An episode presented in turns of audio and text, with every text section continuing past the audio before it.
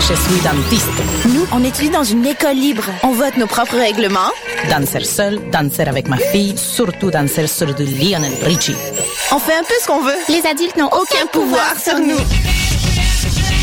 RIDM, là où toutes les histoires se rencontrent. Les rencontres internationales du documentaire de Montréal présentent le meilleur du cinéma du réel. Près de 140 films, des ateliers, des soirées festives, du 12 au 23 novembre. ridm.qc.ca. Êtes-vous préoccupé par le devenir de la radiophonie québécoise?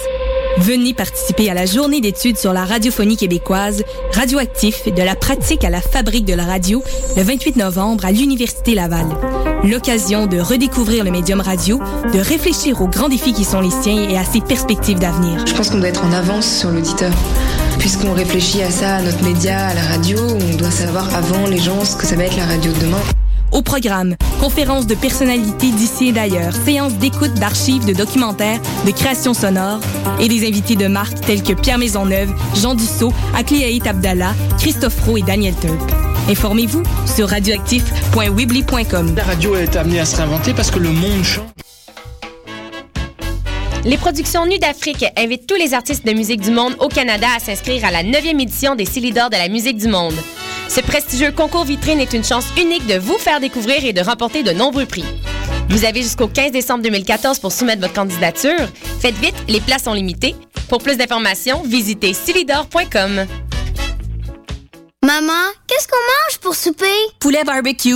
Maman, qu'est-ce qu'on mange pour souper? Pâte au beurre. Maman, qu'est-ce qu'on mange pour souper? Toast au beurre de peanut. Maman, est-ce qu'on mange pour souper? Le visage de la pauvreté change. Près de 10% des familles québécoises vivent sous le seuil de la pauvreté. Jusqu'au 24 décembre, faites le 1-866-908-9090. Visitez la grande guignolée des médias.com ou apportez vos denrées non périssables chez Jean Coutu, Provigo, Maxi, Loblaws. Donnez généreusement.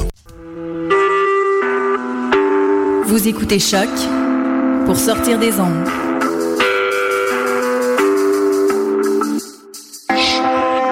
Podcast, musique, découverte. Sur Choc, moi c'est la foule.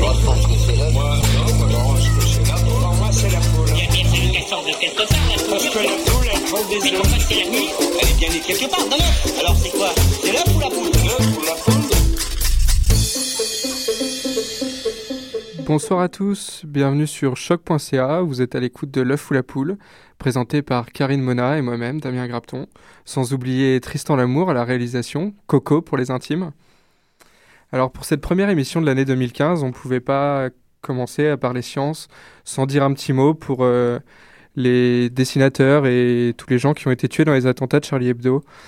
C'est un journal que j'ai beaucoup lu, qui m'a beaucoup fait rire aussi, j'espère que je le lirai encore. C'est un journal qui parlait science, qui s'en moquait beaucoup plutôt.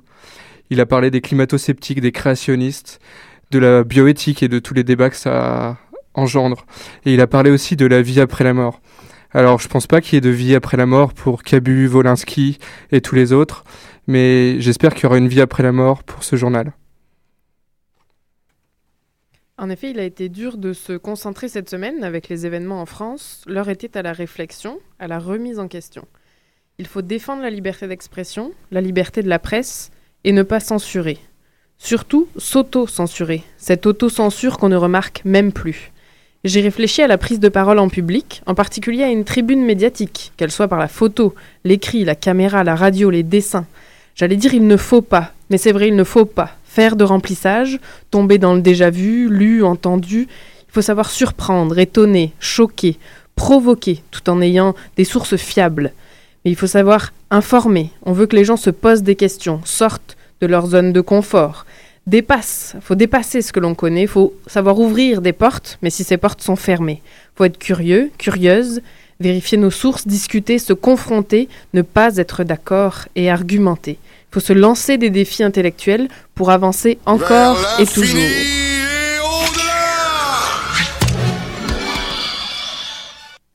Alors sur cette belle transition vers l'infini, ça nous ramène dans l'espace en compagnie de Rosetta et de la comète Churyumov-Gerasimenko. Alors on en a déjà parlé dans cette émission.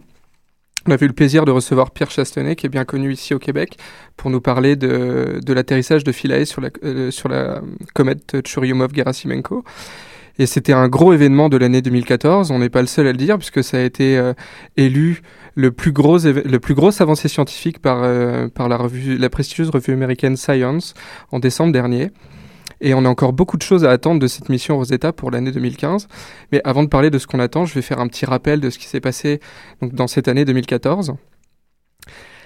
En janvier dernier, donc en janvier 2014, Rosetta s'est réveillée après 10 ans de voyage dans l'espace intersidéral, 31 mois d'hibernation, et elle a poursuivi sa course lentement rapidement à l'échelle de l'univers, pour rejoindre la comète 67P Churyumov-Gerasimenko.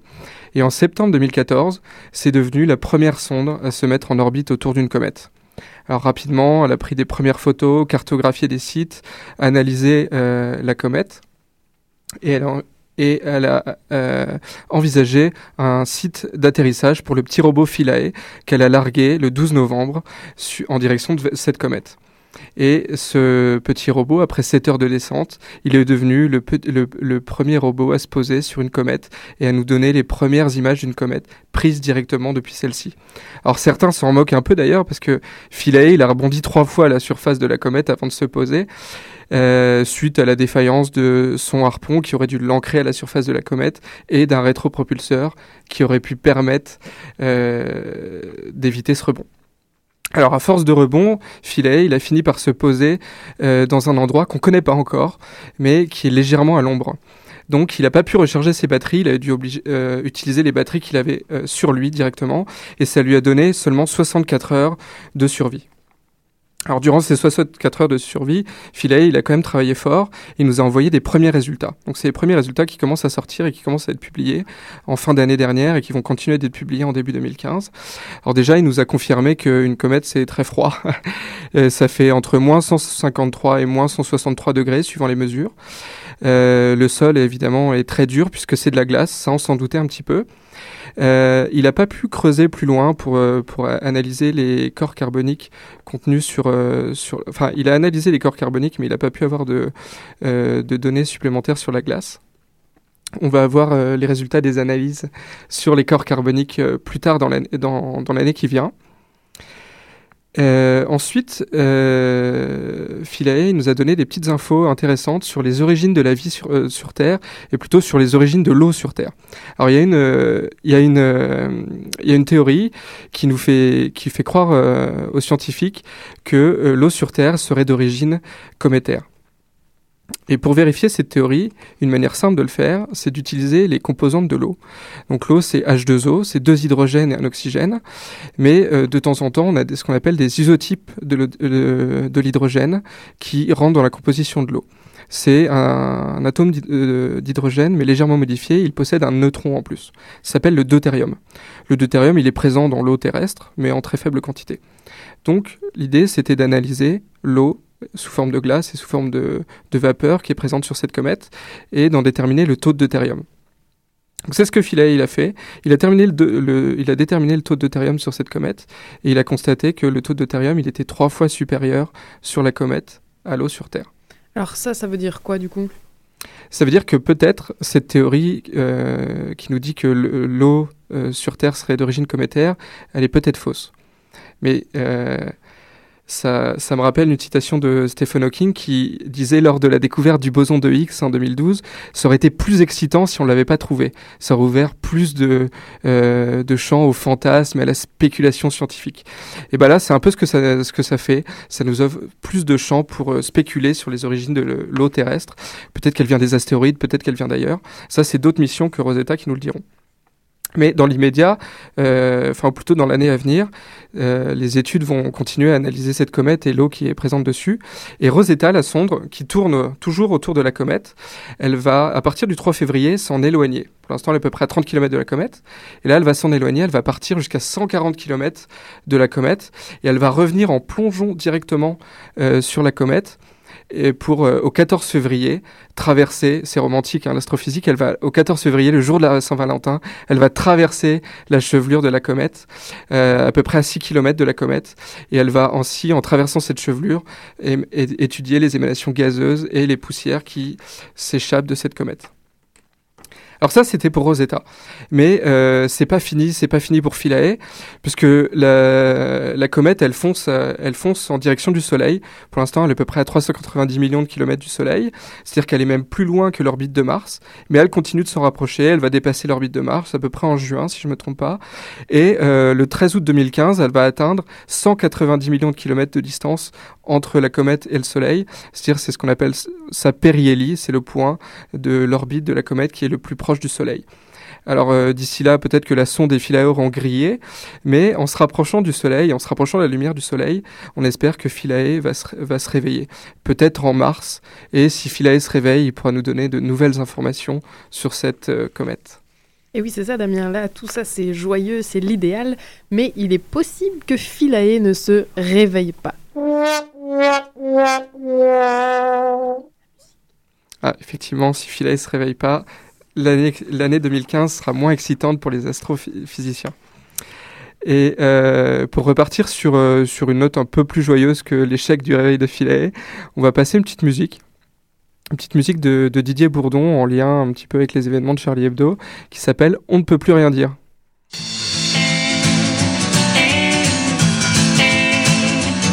On peut plus rien dire. Si tu veux pas te retrouver seul, t'as intérêt de fermer ta gueule, on peut plus rien dire. On peut plus rien dire. Sûr qu'on est d'accord avec toi, mais c'est pas nous qu'on fait la loi, on peut plus rien dire.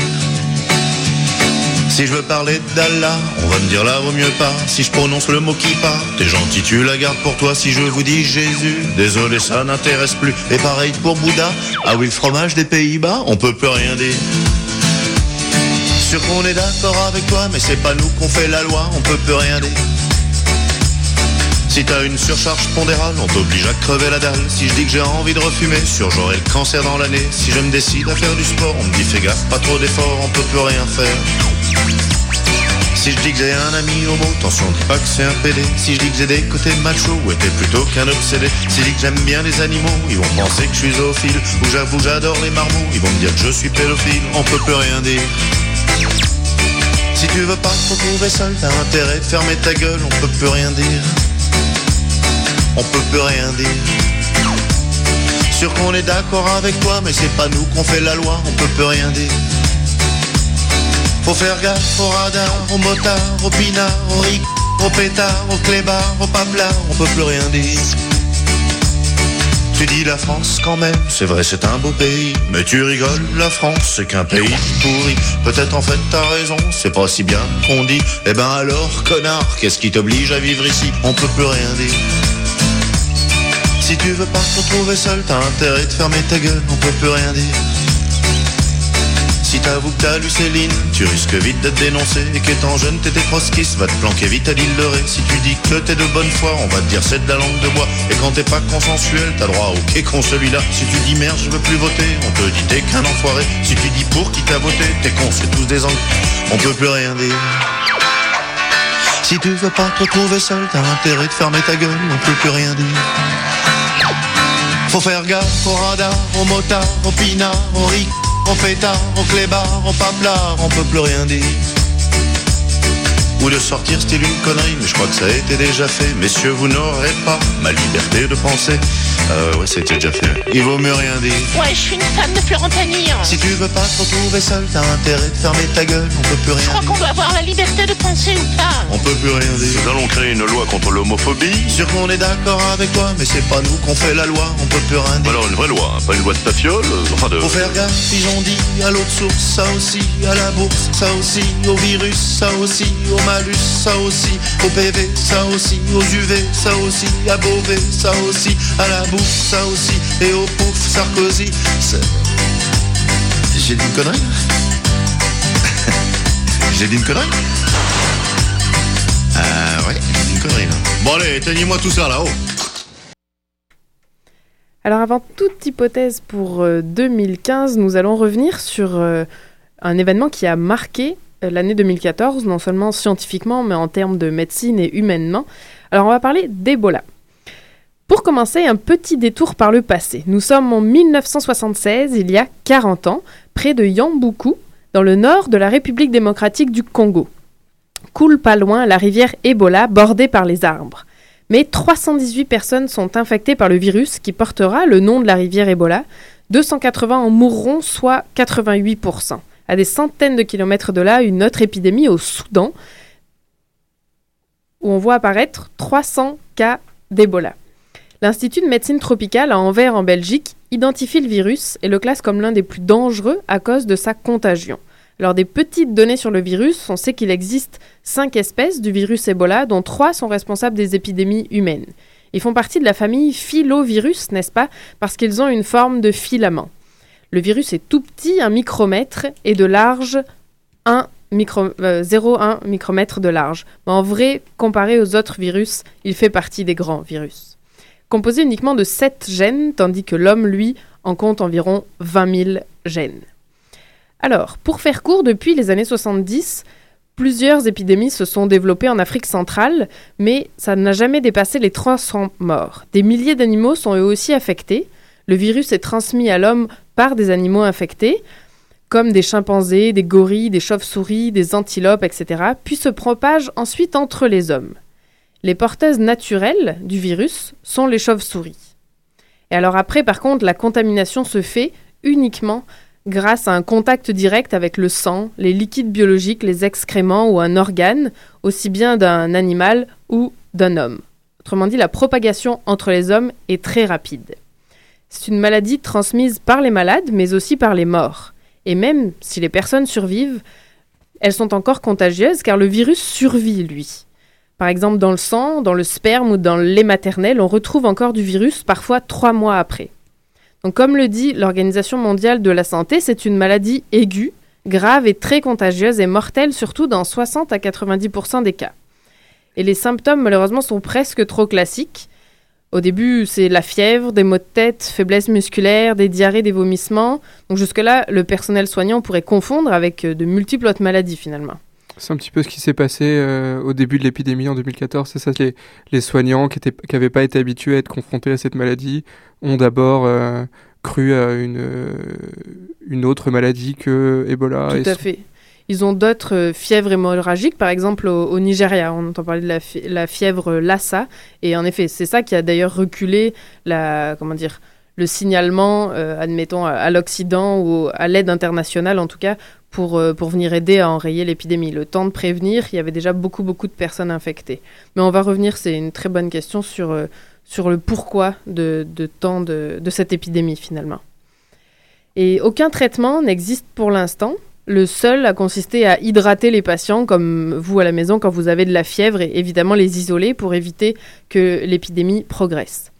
Alors en 2014, comme je l'ai dit jusque-là, les épidémies n'avaient pas fait plus de 300 morts, mais en 2014, le nombre de personnes affectées est bien différent. On compte aujourd'hui 8000 morts sur 16 000 cas environ. Si vous voulez, c'est l'équivalent de l'achalandage moyen au Centre Bell, un soir de hockey. C'est comme si tout le monde était affecté, puis la moitié d'entre vous va mourir.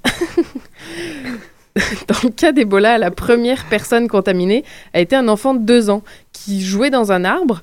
Mais dans cet arbre-là, il y avait aussi une colonie de chauves-souris et qui, visiblement, comme je vous l'ai déjà dit, était porteuse d'Ebola. Et puis alors, après ce petit garçon, sa sœur, sa mère, la grand-mère, l'infirmière qui était venue les aider, etc. Et c'est ainsi que l'épidémie s'est propagée, pas seulement en Guinée, mais au Libéria, en Sierra Leone, et quelques cas ont été déclarés au Nigeria, au Sénégal. Autrement dit, c'était la première fois qu'on voyait cette épidémie dans ces pays-là. Au Congo, on l'avait déjà vu, mais dans ces pays-là, pas du tout. Ça atteint les villes et les régions urbaines, et là, ça s'est développé beaucoup plus rapidement, c'est ça? Et voilà, parce que les gens prennent les transports, donc il y a plus de contacts entre eux, ils vont à l'église, par exemple, ils se regroupent, et il y a beaucoup plus de monde, donc là, l'épidémie, c'est parti.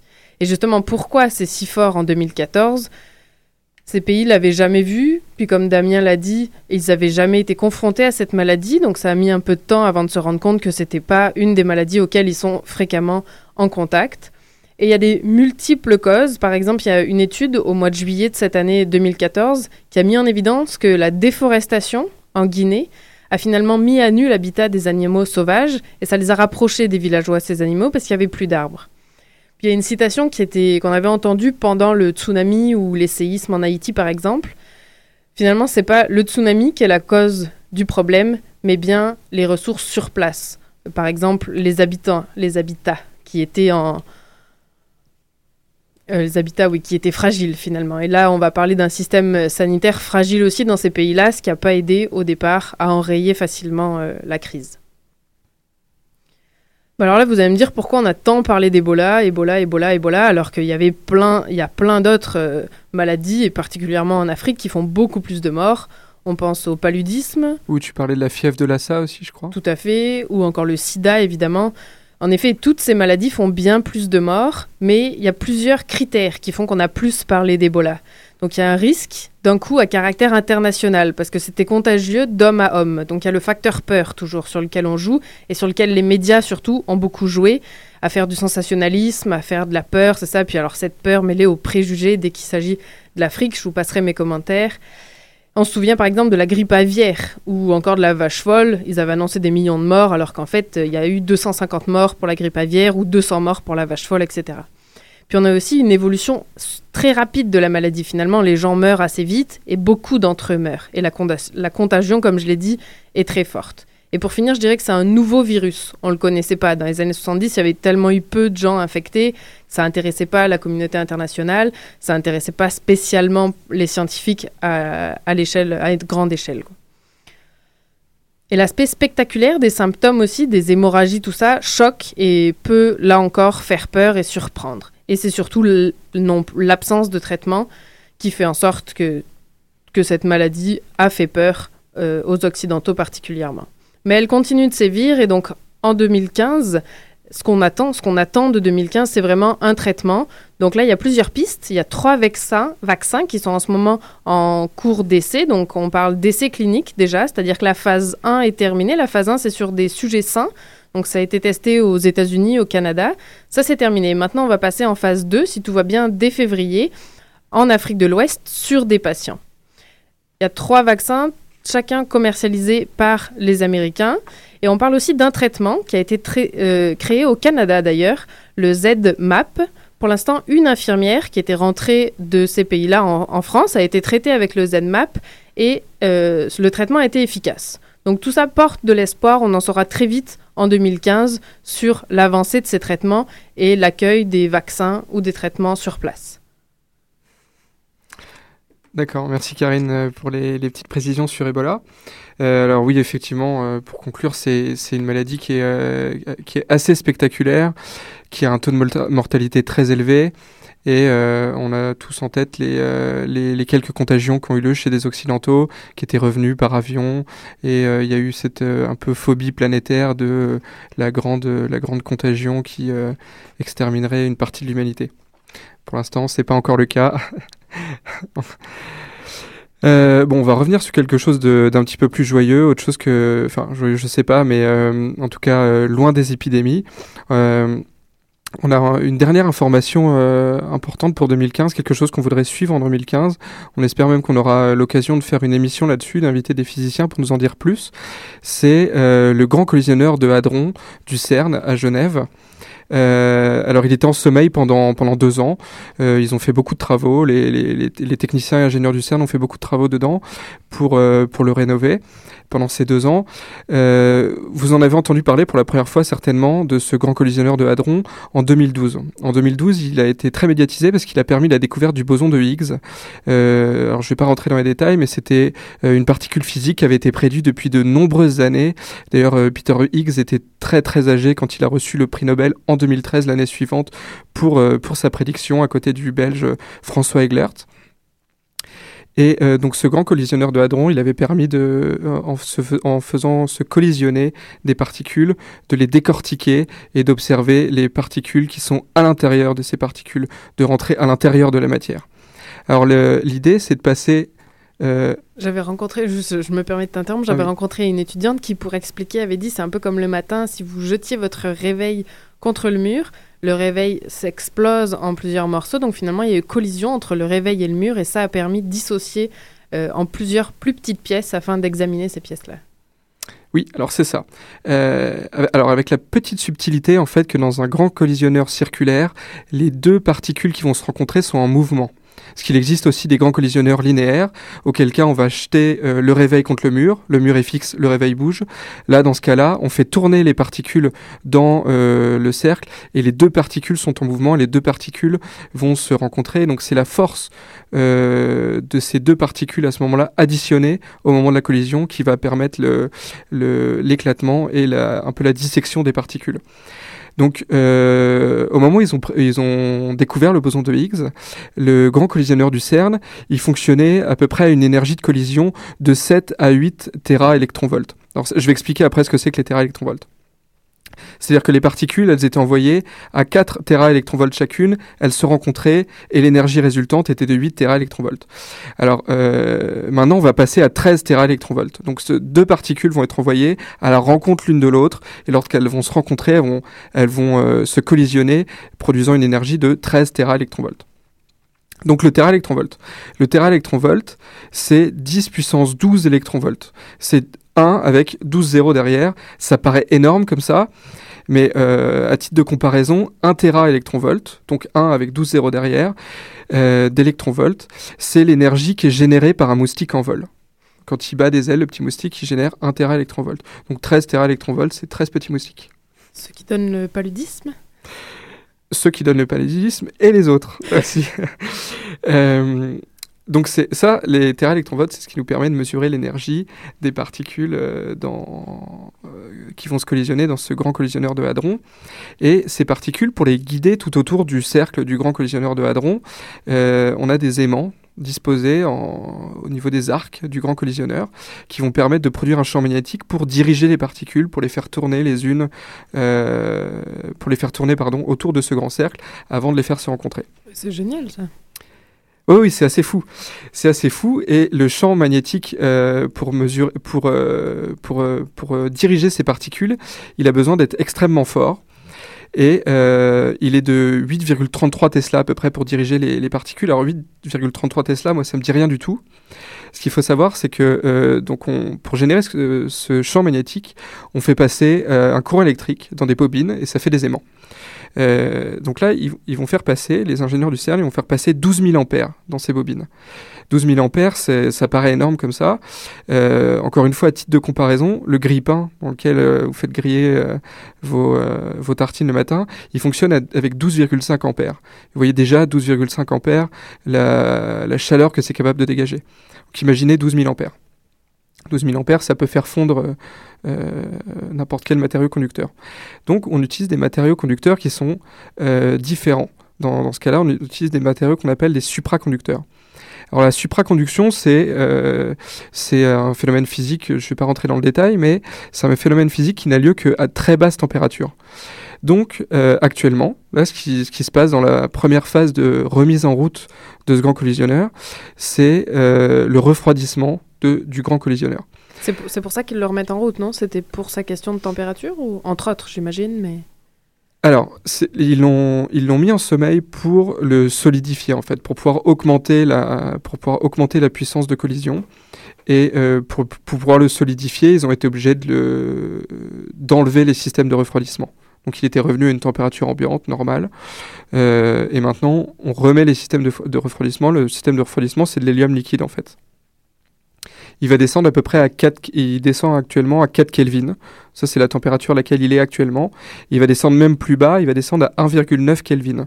Alors les Kelvin, tout le monde n'est pas familier avec les Kelvin. Je te vois me faire de gros yeux. Les Kelvin, 1,9 Kelvin, c'est moins 271 degrés Celsius. C'est-à-dire que c'est... Ouais, un congélateur, c'est moins 20 degrés, donc moins 171. Voilà, le congélateur que vous avez dans votre cuisine, c'est moins 20 degrés. Là, on est 10 fois plus élevé, plus de 10 fois en dessous de cette température. C'est même plus froid que l'espace intersidéral. Hein. Rosetta se balade dans l'espace intersidéral. Là aussi, il fait très froid, mais c'est 2,7 Kelvin. Donc là, on est encore en dessous. Et donc ça, c'est la première étape qui a lieu actuellement. Donc ils ont rempli les premiers arcs avec de l'hélium liquide. Et ils vont le remettre en route tranquillement, faire les premiers tests. Et au printemps 2015, on espère que les premières expériences vont avoir lieu et nous donner peut-être des résultats qu'on pourra discuter ici. Alors merci Damien pour cette actualité concernant le CERN. Alors nous suivrons tout ça évidemment en 2015, mais surtout, on n'oublie pas non plus en 2015, le 21 octobre, qu'est-ce qu'on attend ? Nous sommes en l'an 2015 ? Le 21 octobre 2015 ! Et oui, c'est le retour de... Doc et Marty. Donc bonne année à vous et on se retrouve en octobre 2015 pour s'assurer qu'ils atterrissent. Ou peut-être avant.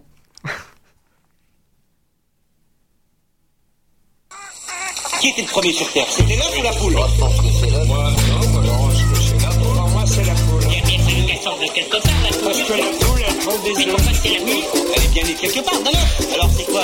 C'est l'œuf ou la poule ? L'œuf ou la poule ? Bonne soirée à vous, vous étiez bien à l'écoute de l'œuf ou la poule sur choc.ca. On se retrouve